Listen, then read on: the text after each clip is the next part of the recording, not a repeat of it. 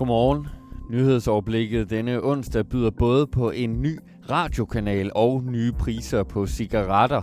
Begge emner ser vi nærmere på efter de seneste nyheder. Mit navn er Mikkel Leimann. Fremover får regeringen mulighed for at forbyde forsamlinger på mere end to personer, hvis det bliver nødvendigt under coronaepidemien. Det blev et enigt folketing om sent tirsdag aften.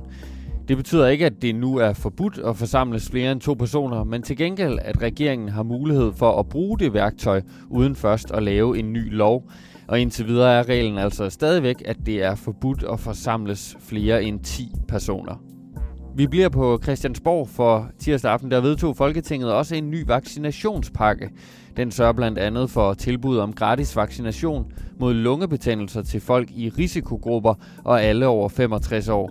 Og det er en god idé, siger Torben Mogensen, der er formand for Lungeforeningen. Der er desværre en del, som får almindelig lungebetændelse, som bliver så syge, at de skal i respirator.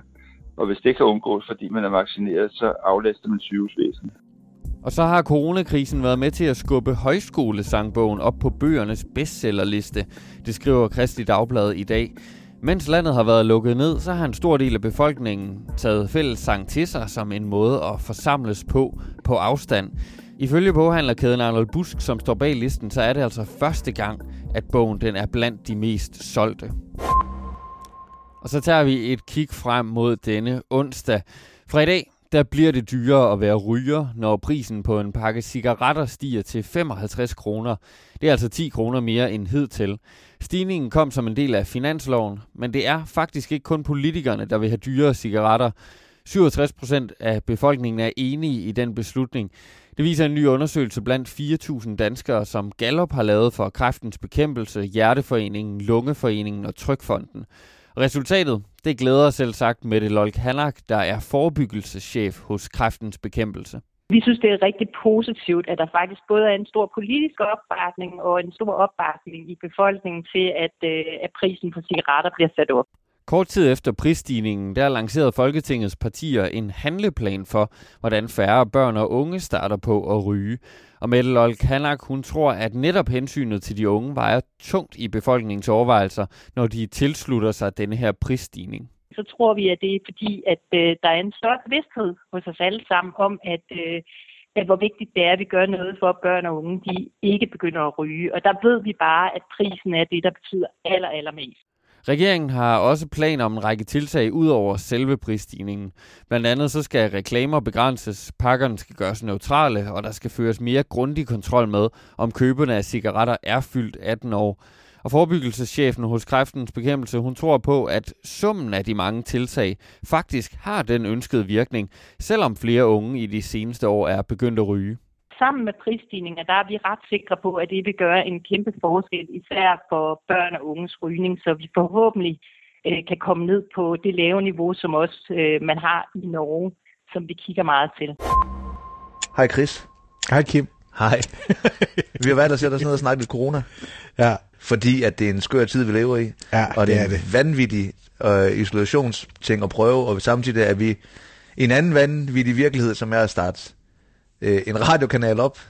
Den er kun få timer gammel, men som du kan høre, så er der hul igennem. Sådan her, der lød det, da jeg her til morgen tunede ind på den nye DAB-radiokanal Radio Loud, som i de kommende år vil sende radio til unge mellem 15 og 32 år. Og kanaldirektør Anne Lyk Davidsen, hun er lykkelig over, at det overhovedet kunne lade sig gøre at starte op under de svære betingelser, coronakrisen har skabt. Det har jo været en bizar opstart, kan man sige. I sidste uge havde vi prøvesendinger med sokker og servietter på mikrofonerne og spritet af og bakket baglæns ud for at gøre plads til de næste. Så øh, jeg tager bare hatten af for, for alle folk, den måde, de har grebet udfordringerne an på. Programmet kommer i den kommende tid til også at bære præg af, at Danmark er lukket ned. I de første dage vil programmet undtagelsestilstand for eksempel sende 12 timer dagligt fra 8 morgen til 8 aften. Men det har været nødvendigt at udskyde programmer i den første tid, fordi det er svært at samles i større grupper, siger kanaldirektøren. Så kan vi ikke sende vores sendeplan, hvis vi skal følge myndighederne. Og det kan man sige er jo ærgerligt, fordi der sidder jo folk derude og brænder for at få lov til at hive i mikrofonnøglen og komme i gang med det koncept, de har siddet forberedt. Da Radio Loud vandt retten til at sende i oktober, var der fra nogle sider frustration over, at det ikke blev Radio 24 som også konkurrerede om tilladelsen. Til gengæld håber en Lykke Davidsen, at de unge lyttere, der er det primære publikum, vil tage godt imod kanalen. Og fra den gruppe har tilkendegivelserne der også været anderledes positive, siger hun. Der har været en kæmpe stor opbakning fra unge institutioner, skoler, uddannelser, unge på at ville det her projekt. Øhm, og så er det rigtigt, så er der nogen derude, der føler sig forbigået, og det vil larme, og det forventer jeg sådan set også, at det kommer til at gøre, når vi går i luften. Og så runder vi lige nogle andre af de historier, der er værd at bemærke i dag. Nationalbanken fremlægger her til morgen sin analyse af, hvordan det går med den danske økonomi, særligt i lyset af coronaepidemien og de konsekvenser, nedlukningen har haft for dansk erhvervsliv og de offentlige finanser. Så mødes det europæiske fodboldforbund UEFA med medlemslandene, hvor man skal diskutere mulighederne for at afvikle de mange kampe, der er udskudt på grund af corona.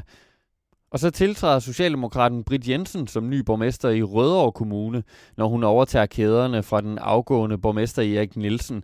Og det er altså noget af en bykonge, der forlader sin post. Erik Nielsen har været borgmester i Rødovre i over 25 år, og så er han også tidligere formand for kommunernes landsforening.